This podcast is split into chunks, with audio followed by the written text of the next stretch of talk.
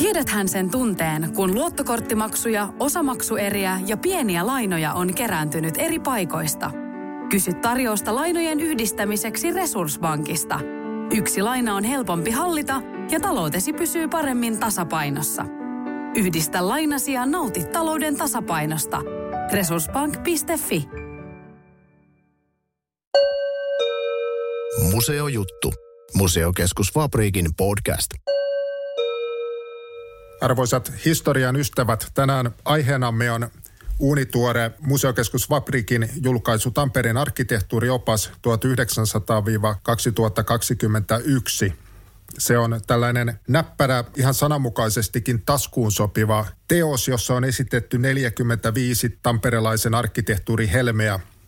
Tänään vieraanamme on kirjan toinen kirjoittaja Jorma Mukala. Mikä mies? No mä oon koulutukseltani arkkitehti ja elänyt suurimman osan elän, elämästäni Tampereella, mutta en ole Tampereelta syntyisin. Mä Kotkassa syntynyt. Ja tota, siis tuolta Itä-Suomesta, suun, tai merenrannalta ehkä tärkeä kommentti. Mutta mä olen siis työskennellyt Tampereella opiskeluarkkitehtiksi Tampereella ja, ja kiinnostunut Tampereen arkkitehtuurista sen opiskelun aikana – ja sitten se on jatkunut ja mä oon kirjoittanut muutaman kirjan Tampereen arkkitehtuurista. Ja sitten mä muutin Tampereelta pois, kun sain, valittiin pää, päätoimittajaksi, niin sitten sen jälkeen vuonna 2009 niin aloitin siinä hommassa. Se jatkuu kymmenisen vuotta. Nykyään on niin freelance-kirjoittelija, arkkitehtuuriaiheena. Kirjan toinen kirjoittaja Markku Lahti valitettavasti tämän vuoden aikana poistuu keskuudestamme. Joo, tämä kirjaidea oli Markun idea. Et Markko toimi pitkään Jyväskylässä Alvar Aalto-museon johtajana ja teki siitä museosta tärkeän aaltokeskuksen, jos, jossa arkistot ja kaikki toimii. On niin kuin, tämän niin kuin te, se oli ikään kuin hänen elämäntyönsä ehkä. Ja sitten kun hän eläköityi, niin hän muutti Tampereelle Teiskoon vaimonsa kanssa. Ja sitten tutustui Tampereen arkkitehtuuriin ja huomasi, kuinka paljon Tampereella on hyviä taloja ja ihmetteli, kun ei ole mitään opasta.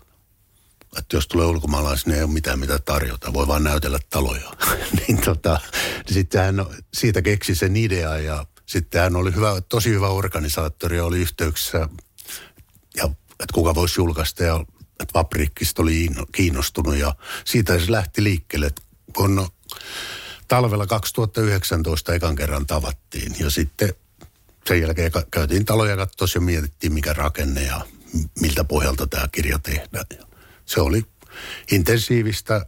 Aluksi semmoista tietysti aina kaikki projektit tai on ne sitten taloja tai kirjoja tai mitä hyvänsä, niin tota, semmoista haahuilua ja vähän epämääräistä. Ei tiedetä tarkkaan, mitä ollaan tekemässä, vaikka idea on niin kuin selvillä. Ja sitten se löytää sen muotonsa vähitellen, kun jaksaa työstää. Tässä kirjassa tosiaan esitellään 45 rakennusta ja joista vanhim, vanhimmat on tuolta 1900-luvun alusta ja sitten tässä on muutama sellainen kohde, jota ei ole vielä ihan toteutettukaan, niin mitkä oli ne kriteerit, joilla nämä kohteet valittiin tähän oppaaseen?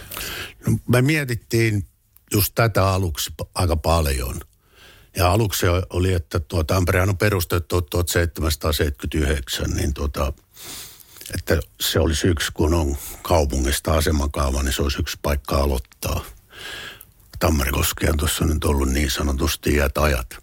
Mutta sitten me miettii sitä 1800-luvun taloja jo hirveästi, siis hienoja. Me läht, toisaalta siinä kehittyi se, että ei tehdä mitään kattavaa, että kaikki vähänkin kiinnostavaa mukana, vaan aika nopeasti päädyttiin siihen, että otetaan vain parhaat palat.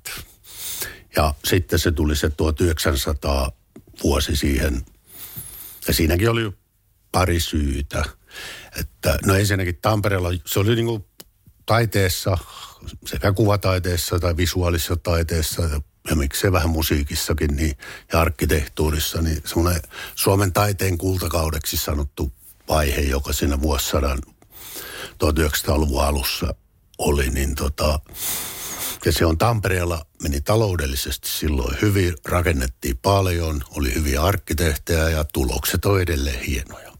Ja sitten toisaalta taas tuommoisessa kansainvälisen arkkitehtuurin kehityskuvassa, niin Jugend oli eka, tai siis ranskaksi Art Nouveau, sillä on eri nimiä vähän eri maissa. Niin tota, kuitenkin se oli eka tämmöinen, että haettiin jotain klassismista tai kotiikasta poikkeavaa. 1800-luku Senaatin tori oli tämmöistä klassismia ja sitten oli kertaustyylejä ja uskotiikka yhtenä ja Aleksanteri Kiikko esimerkiksi uskotiikka. Mutta sitten vuosisadan vaihteessa tuli, kun tuli Art Nouveau Jugend, siis niin kuin saksankielisessä kulttuurissa Jugend, niin tota, arkkitehtuuri etsi niin uusia muotoja, josta sitten 1920-luvulla tuli sitten modernismi tai suomeksi funkkis, niin tota, että se oli siinä mielessä monella kahdella tavalla kaupungin kehityksen kannalta ja sitten myös taidehistoriallisesti niin kiinnostava rajakohta ja sitten tietysti numeraalisesti selkeä, että 1900. Kun tässä on nimenomaan tällainen niin kuin arkkitehtorinen näkökulma näissä, näissä valinnoissa, niin mikä on hyvä arkkitehtuuria ja miten se määritellään? No siinä on varmaan monia määritelmiä. Arvostettu brittiläinen taidehistorioista Pevisner oli sitä mieltä, että Lincolnin katedraali on arkkitehtuuria, siis koottilaista keskiaikaista kir- arkkitehtuuria, mutta autotalli vaja ei ole. Mutta sitten modernin arkkitehtuurin myötä niin määritelmät on vähän niin kuin muuttunut. Että me on suhtauduttu siihen, että, tai itse, mä nyt, me yhdessä juteltiin, me lähtiin, että pitää olla hyvin tehtyä, Siis teknisesti tietenkin, mutta siis läpikotasin mietitty kokonaisuus. Mut, ja sitten jos arkkitehtuuria konkreettisesti ajattelee, niin siinä semmoisia tärkeitä tekijöitä on ne huonetilat, eli tilat, ja toisaalta miten ne valastaan. Sitten on materiaalit, eli mistä se talo rakennetaan, ja siihen liittyen minkälaisella minkälainen on kantava rakenne, että miten se rakennus pysyy pystyssä. Ja sitten tietenkin, jos se sijaitsee jossain, että miten se on sovitettu siihen paikkaan tai miten se luo jotain hienoa uutta. Että nämä, ja sitten vielä ehkä tärkeimpänä on se arkkitehdin näkemys tai ajatus siitä kokonaisuudesta. Että sen pitäisi olla yksi kokonaisuus ja kaikki asiat pitäisi olla saatu sovitettua yhteen. Että se on arkkitehtuurissa aika monta tekijää ja tietysti eri asioita painotetaan eri aikoina tai eri arkkitehdit. Mutta että just, että sitten se saadaan hienoksi, niin sitä siinä niin kuin arvioidaan. Mutta se arviointi on vaikeaa. Sitä ei voi määritellä sille, että sulla on sanallinen määritelmä, niin kuin tässä nyt puhutaan sanoilla. Sitä ei voi tehdä niin, koska se on niin kuin, jos musiikista – haluaa tietää, niin sitä pitää kuunnella sitä musiikkia. Jos arkkitehtuurista haluaa tietää, niin pitää käydä siellä talon sisällä ja ympäristössä ja se on niin kuin tämmöinen kokemus. Ja sitten se kokemus on musta todempi kuin se sanallinen määritelmä. Ja että ikään kuin voi sanoa, että jos mä voin sanoa, että minkä, jos mun pitäisi tarkasti määritellä, mitä on arkkitehtuuri, niin mä sanoisin kaikille kuulijoille, että menkää käymään Tampereen tuomiokirkossa – ja sen jälkeen Kalevan kirkossa ja vertailkaa kokemuksia. Ne molemmat on hyvä arkkitehtuuri, mutta ne on hyvin erilaisia. Että jos näkee rakennuksen, jota mä pidän kauniina, niin tulee ihan sama fiilis, jos kun katsoo kaunista maisemaa tai kaunista maalausta. Sellainen syvä esteettisyyden tunne. Niin ja siitä tulee joku, että se kiinnostaa, vetää puoleensa jotain minussa. Sitten tietysti on, mäkin olen taidehistoriasta kiinnostunut, niin tietysti jos kuvataidetta katselee, niin kun on niin paljon hienoa, niin sitten huomaa, että kaikki, vaikka tajuu, että toi on hieno, niin sitten se ei vaan kiinnosta niin paljon kuin taas joku toinen. Et musta esimerkiksi Serpekin maalaukset puhuttelee mua paljon enemmän kuin Kalleen Kallella. Mutta ei ne Kalleen ne Kalleen alta huoloja Mutta mä en niistä pidä niin paljon kuin Serpekistä. Et se on tosi vaikeaa, koska siinä ei ikinä pääse sitä subjektiivisuudesta eroon, että se 45 talon lista ei ole mikään objektiivinen totuus. Et se on 45 talon lista tekijöinä Markku Lahti ja Jorma Mukala. Ja sen lisäksi hän kaupungeilla on sitten tämän, tällainen niin konkreettisen aineellisen muodon lisäksi, niin siinä on myös tällainen niin kuin aineito, aineeton ulottuvuus, eli asukkaiden ja eri toimijoiden tälle kaupunkitilalle antamat arvot ja merkitykset, se eletty elämä ja myös se kadonnut ympäristö. Kyllä, kyllä. Ja se, se onkin, että kaupunki on, että yksittäisen rakennuksen voi purkaa, mutta kaupunki on aika, aika purkaa ainakaan kerralla. Se voi tietysti hylätä niin joku Tsernobyl tai vastaavia, mutta tota, että se rakennukset on vaan osa sitä kaupunkia. Se kaupunki on itse asiassa semmoinen organismi, tai miksi sitä sanoo, talot nyt ei organismeja, ellei se ole hometta, mutta tota, niin kuin, että se on pysyvä. Mutta sitten taloja voi vaihtaa, mutta sitten kun on oikein hienoja taloja, niin ei niitä haluta purkaa. Että se on niin semmoinen elävä kokonaisuus ja siellä on niin kuin, ihmiset elää siellä, siellä on erilaisia muistoja ja, ja kaikenlaista. Ja niitä tietysti sitten, niiden, miten ni, niille antaa painoarvoa tai merkitystä, se on aika vaikeaa. Että se vähän niin kuin, ehkä sosiologit olisi siinä parempia kuin arkkitehtuurihistorioitsijat tai kriitikot. Että vaikka mä otan esimerkiksi vaikka Pispala. Sitähän pidettiin semmoisena vaarallisena epämääräisenä semmoisen kommunistityöläisten hirviöpaikkana pitkään. Ja siinä tuli poliisilaitos ennen kuin se liitettiin kaupunkiin. Mutta sitten meni tosi pitkään, että se maine ikään kuin säilyi, mutta sitten se puutalomiljöö ja hieno maisema, niin sitten se vasta aika myöhään, joskus 70 70-luvun lopulla, kun tehtiin uutta asemakaavaa, että kaikki piti panna matalaksi, niin sitten tuli suojeluliike, että ei tätä saa purkaa. Ja sitten tajuttiin, että tähän on tosi hieno. Että yksittäiset ihmiset oli sen tajunnut, mutta ei se ollut yleisesti pidetty hienona. Ja sen takia ne se kaikki semmoiset kiistat on hyviä, koska ne nostaa joskus turhia asioita esiin, mutta joskus todella tärkeitä. Tässä Tampereen arkkitehtuurioppaassa esitelläänkin näiden yksittäisten rakennusten lisäksi myös tällaisia niin kuin merkittäviä kaupunkitiloja, keskustori, Tammerkoski ja Hämeenkatu. Joo, no me siinä mietittiin, että aluksi oli, että tehdään pelkästään taloista. Ja sitten keskusteltiin tietysti Vapriikin porukoiden kanssa ja sitten Markku ja minä, niin sitten vähän kyseltiin muiltakin mielipiteitä, että mikä, niin siinä kyllä tuli, että se Tampereesta, jos tämmöisen tekee, kun Tampereen arkkitehtuuri hirve, ei ole hirveän tunnettua tai erityisen tunnettua. Todettiin, että kyllä se täytyy myös sitä kaupungin ytimen tai siitä sen tärkeimmistä elementeistä, jotka antaa sille ilmeen, niin jotain sanoa. Ja sitten todettiin, että mitkä ne, mietittiin mitkä ne on. No keskustori on itsestään selvä ja Tammerkoski ja sitten todettiin keskustelujen jälkeen, että kyllä Hämeenkatu on ihan olennainen, eikä semmoista katua Suomessa ole. Että ne, on, ne kolme asiaa ikään kuin muokkaa, että Tampere ei ole mikään Turku eikä Oulu eikä Helsinki, vaan se on Tampere. No mikä tässä Tampereen arkkitehtuurioppaassa esittelyistä rakennuksista on itsellesi kaikkein läheisimmät? No tuomiokirkko, jo mä sanoin, että se on niin kuin semmoinen mulle lähes. Siellä on niitä hienoja maalauksia, se on semmoinen hämärä. Se ole semmoinen puudas ja kirkas, vaan semmoinen hämärä juttu. niin tota, ja sitten, se, sitten siellä on semmoisia turvapaikkoja, kun se on aika monumentaalinen, siis ei sillä sellainen, että ei sitä nyt tarvitse suoraan kohti mennä, sitä voi tulla lähestyä eri suunnista, että se on aika lempeä. Mutta sitten kun se nyt menee sisään, niin sen ison tilan reunoilla on semmoiset matalat tilat, kun siellä on parvet. Niin siellä on, niin kuin, siellä on erilaisia koloja ja semmoista, että siellä on niin turvallinen olo, vaikka tajuu, että on aika hieno. Niin se on tehnyt muuhun niin kuin tosi voimakkaan vaikutuksen. Ja sitten tietysti kun sanoo enemmän tietoa, niin on taju, että tämä nyt on hieno. Ja sitten Kalvan kirkosta mulla on semmoinen, kun me ekan kerran tuli Tampereelle se ekana opiskeluvuotena, ajettiin autolla itsenäisyyden kadun yli. Ehkä se oli sitä yliopiston katua, kun mä... Ja sitten mä vilkasin sinne ikkunasta näin Kalvankirkkokadun päätteessä. No mä ajattelin, että mikähän toi on. Se jäi niin se, semmoisena kuvana mieleen. Ja sitten mä ajattelin, että no kai se on se yliopisto. No sitten myöhemmin selvisi, että kyllä se oli Kalevan kirkko.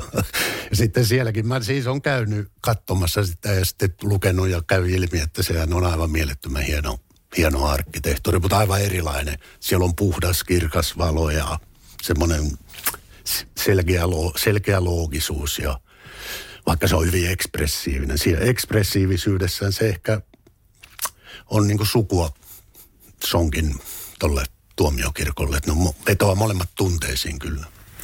Kun puhutaan suomalaisesta arkkitehtuurista, niin Tamperetta ei useinkaan mainita ihan siinä ensimmäisenä, mutta Tampereella ovat kuitenkin suunnitteleet myös kansainvälisesti hyvin tunnetut arkkitehdit, niin kuin Alvar Aalto, Eliel Saarinen ja nyt Daniel Liebeskid. Joo, se liittyy tähän, että Tampere silloin kun alkoi teollistua ja se kasvu on jatkunut sieltä 1830-luvulta, kun Finlaysonin kuusivuotinkinen rakennettiin niin tota, joka siis kuvasi sen teollisen toiminnan mittasuhteita muuten kaupunki oli yksikerroksisia puutaloja. Niin tota, että se on, Tampere on ollut elinvoimainen kaupunki, se on kasvanut ja kasvu jatkuu. Ja, että tota, on myös Suomessa aika paljon nykyään kaupunkeja, jotka hiipuu, että ne on eräänlaisia eläkeläiskaupunkeja. Että Tampere on elinvoimainen ja löytänyt omat tavat pysyä hengissä ja kasvaa. Ja siitä on seurannut, että ne on rakennettu paljon kaikkina vuosikymmeninä. Joskus vähän enemmän jo 90-luvulla aika vähän, kun oli lama, mutta talouslama, mutta tota, koko Suomessa siis. Ja siitä on sitten seurannut, että arkkiteheilla on työtä ja si- sitten myös tota, tai tekemistä ja pyydetään arkkitehtejä. Mutta et, kyllä niin kuin tänne on, Aalto on rakentanut vain pari. Aseveli kyllä semmoinen pienet kymmenkunta vai 13 puutaloa yksikerroksissa ja sitten neljä, neljä kerroksista tiilitaloa, semmoista Tampelan rakennuttamat, jotka on nykyään opiskeluasuntoina tuolla Ilmarikadulla. Että ei ole mikään, että joku, jos Jyväskylä ja Turku ja Helsinki on aaltokaupunkeja, niin Tampere ei ole aaltokaupunki. Ja siitä, mutta sitten niitä muita on Saarinen, mutta Saarinenhan siis kirjoitti ylioppilaaksi Tampereella. Mutta tota, ja on ja niin kuin Aaltokin Suomen kansainvälisesti tunnetuun arkkitehti. Mutta hän suunnitteli vain yhden, Keselius Lindgren Saarinen, kolme arkkitehdin toimiston, ja hän suunnitteli vain yhden talon Tampereelle. Se on säästöpankin talo siinä kauppakadon ja se Näsilin, Näsilinnan kadun risteyksessä. Mutta siitäkin se nurkkaosa ei ole al, osa alkuperäistä suunnitelmaa. Että se, sitä rakennettiin vain osa, mutta se suunnitelma oli tosi hieno. Ja sitten Saarinen sai toisen palkinnon tuossa Tampereen teatterin kilpailussa. Että siellä niin kuin läheltä piti, mutta kun ne on niin kuin nimettöminä, siis nimimerkeillä, niin ei koskaan tiedetä, kuka tekee Aalto asemakilpailussa taisi päästä yläluokkaan, mutta ei päässyt palkinnoille. Että, että se, on, on, on, on niin kuin, se on aina vähän myös sattuman kauppa. Että sitten jos sanoo, että Pietilä on myös aika tunnettu kansainvälisesti, niin, niin Tamperetta kyllä voi sanoa sitten Pietilä kaupungiksi. Täällä on niin paljon kuitenkin hänen töitään. No keitä tällaisia niin kuin kansallisesti merkittäviä arkkitehtejä nostaisit esille niistä, jotka Tampereella ovat suunnitelleet? Voi sanoa, että kaikilta vuosikymmeniltä tärkeitä arkkitehtejä on tota, suunnitellut Tampereella, jos ajattelee tämä Suomen arkkitehtuurihistoriat. Tietysti Jugendajalta on Pivilön, Lars Sonk, merkittäviä se Saarisen, Keselius Lindgren Saarinen sillä yhdellä työllä, mutta ne nyt on, se on pikemminkin tämmöinen extreme erikoisuus. Sitten no 20-luvulla ehkä Strömmer ja Paatelat on semmoiset, mutta Strömmer nyt oli Tampereen merkittäviä arkkitehti, se tulee esiin muutenkin. Sitten kansallisesti sodan jälkeen tärkeitä arkkitehtejä, niin Viljo Revel, Arne Ervi ja sitten Pietilä, Timo Penttilä – ja tietenkin sitten Aaltonen parilla työllään oli täällä, mutta se, sekään ei tässä niin se ei ollut varsinainen Aalto-keskus tämä Tampere. Mutta et voi sanoa, että kaikilta vuosikymmeniltä on niitä merkittäviä arkkitehtejä. Vaikkapa nyt mainitaan nyt tässä ja viimeksi tällä hetkellä hyvin tunnettu arkkitehtitoimisto JKMM. Niin tota, heidän, he on suunnitellut Tammelan jalkapallostadion, jota nyt käsittääkseni on alet, aletaan rakentaa tai rakennetaan jo. Niin että he on tällä hetkellä varmaan, on suunnitellut esimerkiksi kansallismuseon laajennuskilpailun voittaneen ja sitten tämän Aamos Rexin suunnitellut. Että on niin tosi paljon suunnitellut hyviä ja he on myös nyt sitten Tampereelle suunnitellut. Onko Tampereelle suunnitelleista arkkitehdistä joku, joka mielestäsi ansaitsisi nykyistä enemmänkin arvostusta? Tulee muutamia mieleen. Pirja Federley sieltä 1900-luvun alussa, eli Federley tuli Tampereelle Lars Sonkin niin kuin, tuomana, tuli suunnittele Tirkkosen talo, mutta sitten jäi Tampereelle asumaan ja teki tosi paljon hienoja taloja Tampereelle. Hänen nimensä ei ole kovin tunnettu ja mun mielestä on aliarvostettu. No työt on hienoja, niin kuin Palanderin talo ja De Kamlas Hemmi ja nykyinen Pirkanmaan musiikkiopisto ja sitten vaikka Frenkelin tehtaat – keskustassa ja Pikilinna Tammelan torilla. Ne on tosi hienoja taloja, mutta musta on se jostain syystä ehkä on niin hienovarainen arkkitehti, jolla ei ole tullut esiin. No Vivilöön on tietysti toinen, että hänet tunnetaan hyvin. No, nykyään Tampere muuttuu kovaa vauhtia ja viime vuosina olet myös arvostellut tätä Tampereen uutta arkkitehtuuria. No joo, tietysti aina kritiikin tehtävä on arvostella, koska aina sitä voisi parempaakin tehdä. Tämä ei koskaan maailman valmiiksi tule. Ja se on, niin kuin, se on musta niin kuin vuoropuhelua, mutta se, että erityisen tärkeää se on musta silloin, kun kaupungissa rakennetaan paljon – mutta yleensä silloin on kiire rakentaa ja ne kriitikot on semmoisia villapaita piipittäjiä, joiden puheesta ei kannata välittää. Mutta sitten myöhemmin ihmetellään, että miksi tämmöisiä isoja virheitä on tehty, kun ei ole kuunneltu niitä piipittäjiä. Että kyllä se niin kuin olisi hyvä, kun kaupungilla menee hyvin, niin että tärkeistä rakennuksista järjestettäisiin yleisiä arkkitehtuurikilpailuja, niin saataisiin aina jotain semmoista, ei ne aina nyt tuota supertuloksia, mutta sieltä kuitenkin tulee se poikkea siitä arkisesta ahertamisesta se kilpailuvoitto, joka rakennetaan. Ja niin, ne on usein sitten jää semmoisiksi vähän hienommiksi taloiksi – Tampereen yliopiston päärakennus, Tampere-talo, Kalevan kirkko, Sampola, ne on kaikki tämmöisiä.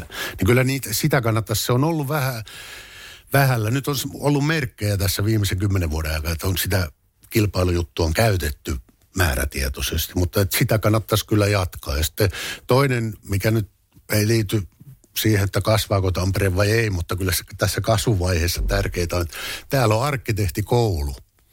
Ja sieltä on tullut esimerkiksi tämä JKMM-toimisto, niin on kolme niistä neljästä on Tampereelta, Tampereen koulun käyneitä. Niin että sitä Tampereen kaupungin ja arkkitehtikoulun välistä yhteistyötä kannattaisi kehittää. Se oli pitkään, silloin kun mä opiskelin, ei ollut mitään yhteistyötä. Ja se oli, koulu oli joku hämärä, epämääräinen vääränlainen paikka, ei mitään yhteistyötä siis 70-80-luvulla, mutta musta se on lisääntynyt. Mä en tällä hetkellä tiedä, kuinka aktiivista se on, mutta se on semmoinen mahdollisuus, jota kannattaa hyödyntää jollain tavalla sille, että molemmat siitä saa iloa. Mikä näistä Tampereelle viime vuosina rakennetuista tai suunnitteilla olevista kohteista niin miellyttää sinun silmäsi? Tietysti toi Libeskindin suunnittelema iso Tampereen kansia, siihen vielä kolme suurinta taloa pilvenpiirtäjää tai mitä ne on korkeaa rakentamista, niin puuttuu. Saa nähdä sitten, tuleeko rakennettu, että se on koskaan ei suhdanteesta tiedä. Mutta kyllähän se niin sen kansainvälinen tämmöinen tähtiarkkitehti on Tampereella ja pyydetään Tampereelle suunnitteleja, hän toteuttaa. Nyt kun se on tuossa alkaa olla aika valmis, niin ei se nyt kovin ihmeelliseltä näytä, mutta kyllä se tota, tai siis ei näytä niin hienolta kuin kuvissa, mutta tota, kyllä se niin mun mielestä on kiinnostava urbaani arkkitehtuuri ja ennen kaikkea tämä tämmöinen globaali, että se on tämmöinen Tampere on mukana tätäkään arkkitehtuuri kautta tämmöisessä globaalissa kierrätyksessä. Tämä on nyt tietysti, Helsinki oli vähän ehti aikaisemmin, että toi Pasilassa Itä- ja Länsi-Pasilan väliin tulee, on rakennettu semmoinen Keski-Pasilan tripla kauppakeskusasuntoja ja ka- kaikkea mahdollista. Semmoinen Liebeskindin ikäisen samaa sukupolvea, hollantilainen Rem Koolhaas kanssa kansainvälisesti globaali tähtiarkkitehti, niin tota, että vähän ehti ennen, mutta Tampere on hyvin hyödä kakkosena tullaan. Että se on, ja sitten jos näitä muita uusia taloja ajattelee, että se on vähän niin kuin erikoistapaus, ilmiö, kiinnostavampi ilmiönä ehkä kuin sitten arkkitehtuurina sinänsä. Ja sitten kyllä musta se Tipotien terveysasema on kiinnostava, että se on ehkä sitä semmoista kansainvälistä vau-arkkitehtuuria, mistä nyt Liebeskind ja Frank Gehry ja muut on tullut tunnetuksi. Se on semmoista veistoksellista ja vähän niin kuin näyttää, että terveyskeskus voi olla aika erilainen kuin mihin me on totuttu. Et siinä mielessä musta se on kiinnostava tämmöinen uusi askel. Ja sitten myös tosta mä tykkään tosta suunnit, ei nyt ole vielä valmista taloa, mikä jo mainitsin, JKM Tammela jalkapallostadion, niin ainakin näyttää suunnitelmana kiinnostavalta tämmöistä kaupungin täydentämiseltä, eli tiivistämiseltä. Nyt kun on ilmastonmuutosjuttu, niin ei enää haluta rakentaa metsiä, vaan halutaan tiivistää. Jota niin kuin se rat, pikaраtikkalinjakin kertoo sitä tiivistämisen alusta, että liikenne on osa sitä, niin, niin se on musta tulee, näyttää ainakin suunnitelmena tosi onnistuneelta tämmöiseltä kaupunkirakenteen tiivistämiseltä. Ja tietysti jalkapallostadion, mikä se sopii Tampereelle. Ja tota, onko Tampereella nykyään nähtävissä sitten arkkitehtuurin tällaisia uusia trendejä, joihin kannattaa kiinnittää huomiota? No musta Suomi on sen verran pieni maa ja arkkitehtiä nyt ei ole montaa tuhatta Suomessa. Kaikki tuntee periaatteessa toisensa ja kaikki trendit tulee tuolta kauempaa kuin Helsingistä. että Pariisi ja Lontoo ja no miksei joskus New York, mutta yleensä Pariisi, Lontoo. Ne tulee Euroopan, Sveitsi on ja semmoinen maa, josta tulee usein arkkitehtuuritrendejä. Niin sieltä ne niin tulee ja lähtee leviämään. Ja usein ne tulee Helsingin kautta myös Tampereelle. Ja kyllä Tampereella niin kuin, ja Suomessa niin kuin ne kansainväliset trendit näkyy. Että niihin niin kuin reagoidaan ja yritetään tehdä oma tulkinta siitä. Että kyllä sillä tavalla ollaan kartalla, ei olla missään 30 vuotta ajasta jäljessä. Olet sanonut, että Suomessa ei ole ollut pitkään aikaan tällaisia niin kuin eurooppalaisittain suuria arkkitehtuurin suunnittelijoita ja tämmöinen niin kuin suomalaisen arkkitehtuurin veturi tuolla maailmalla on edelleen Alvar Aaltonen ja ylipäätänsä, että suomalainen nykyarkkitehtuuri näyttää istuva aika huonosti tällaisiin kansainvälisiin muotivirtauksiin. No joo, siinä niin kuin kaksi puolta, että kyllä Aalto ja Saarinenkin on tunnettu kansainvälisesti. Mutta että tällä hetkellä ehkä kuitenkin tunnetun suomalainen arkkitehti on Juhani Pallasmaa, joka on aika tunnettu, mutta hän, hänet tunnetaan ensisijaisesti kirjoituksista. Että hän on suunnitellut ihan suunnitteli arkkitehdin suunnitteluura, mutta hän on koko ajan kirjoittanut arkkitehtuurista 80-luvulta alkaen. Hän on sitten julkaissut oikeastaan pääasiassa englannin kielellä tekstejä ja hänen arvostuksensa on koko ajan kohonnut. Hän on sitä ehkä tällä, tällä hetkellä näkyvin tämän aallon kansainvälisyysidean välittäjä, että tärkeintä on, että jos asioita kiinnostaa kansainvälistä yleisöä, niin kyllä ne sitten kelpaa suomalaisillekin. Mutta sitten semmoisia niin varsinaisia tekijöitä, niin ei sen mittaisia kuin Aalto ja Saarinen. Ehkä Lahdelma Mahlamäki, joka on suunnitellut Varsovaan sen juutalaisten historian museon, niin, tota, niin ovat kansainvälisesti tunnettuja. Ja sitten tämä mainittu JKMM. Ja sitten suomalainen arkkitehtuuri pyrkii tämä toinen puoli tästä, että suomalainen arkkitehtuuri pyrkii aika pelkistettyyn muotoihin. Et silloin kun on yksinkertaiset muodot pelissä, niin silloin suomalaista arkkitehtuuria ymmärretään. Jos trendinä on pelkistys ja simppeli arkkitehtuuri, niin mikä ei tarkoita siis simppeli, että se olisi kokemuksellisesti ei olisi rikasta, mutta että muodoiltaan yksinkertainen, niin tota, silloin suomalainen arkkitehtuuri yleensä nousee. Et 50-luvulla oli tosi tunnettua ja se oli hyvin yksinkertaista arkkitehtuuria, mitä silloin Suomessa tehtiin. Meidänkin kuuntelijoita varmaan kiinnostaa sellainen kysymys, joka toistuu aina kerran toisensa jälkeen, joka voidaan tiivistää ehkä näin, että – Nykyajan rakennukset ovat rumia ja laatikkomaisia ennen tehtiin parempaa ja kauniimpaa. Mitä tällainen keskustelu kuulostaa tutkijan korvissa? No joo, no mä en oikeastaan tutkija, mä oon kriitikko, mutta tota, kriitikon korvissa se kuulostaa ihan tutulta puheelta, että näin on ollut ja tulee varmasti olemaan aina. Että kaikessa taiteessa se, kun etsitään uutta ja tehdään uutta, niin sen siinä on semmoinen viive, että se laajasti ymmärretään. Tietysti on ihan harharetkeä, jotka on ihan hyvä, että niitä harvat ymmärtää, kun ne kuolee pois. Mutta tota, sitten vaikka nyt joku moderni musiikki, Stravinskin kevätuhri on ollut hieno, tai on hienoa musiikkia, ja Le Corbusierin modernit talot 20-luvulta on hienoa modernia arkkitehtuuria. Että siinä menee semmoinen aika sitten, kun ne ihmiset, jotka työkseen jotain tekee – säveltäjät musiikkia ja arkkitehtit arkkitehtuuri, niin ne ideat on usein, ei aina, mutta toisinaan ja usein semmoisia, että niitä ei heti ymmärretä. Ja sitten se vie oman aikansa, että niitä aletaan ymmärtää ja kaikkea ei ymmärretä silti. Se, että onko harjakatto vai tasakatto, niin kyllä nyt Suomen ilmastossa se harjakatto on erittäin toimiva katto. Että se oli semmoinen muoti, jonka moderni arkkitehtuuri toi, että pitää olla et koska tilat sisällä on suorakaiteen muotoisia, niin sen katon pitää olla johdonmukaisesti myös suorakaite, tai suora. Perinteisessä talossa on se harjakatto, niin se on sitten tuuletettu ullakko, jos, niin se on erittäin taas niin kuin sen rakennuksen toiminnan, fyysisen toiminnan ja kestävyyden kannalta hyvä. Että se tasakatto on kaikkein huonoin puutaloissa.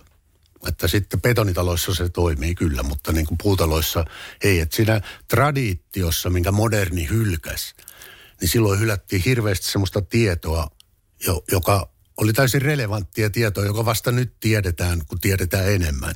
Että ilmastonmuutoksen vastustaminen ja hidastaminen on tuonut tänne rakentamisen tämmöisen, mikä se oikea sana on, mutta edellä tavallaan luonnonmukaisuuden semmoinen, että se ainakin on vuorovaikutuksessa järkevästi luonnon kanssa, niin se on tullut uudella tavalla esiin. Harjakat on nykyään voi piirtää ilman oman ongelmia ja olla moderni arkkitehti.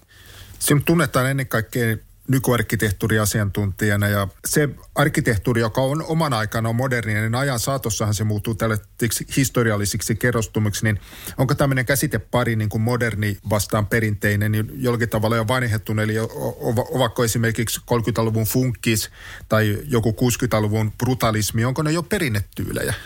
Näinhän se menee, että kyllä ne on perinnetyylejä, että nykyhetki on ikuinen ja se meni jo.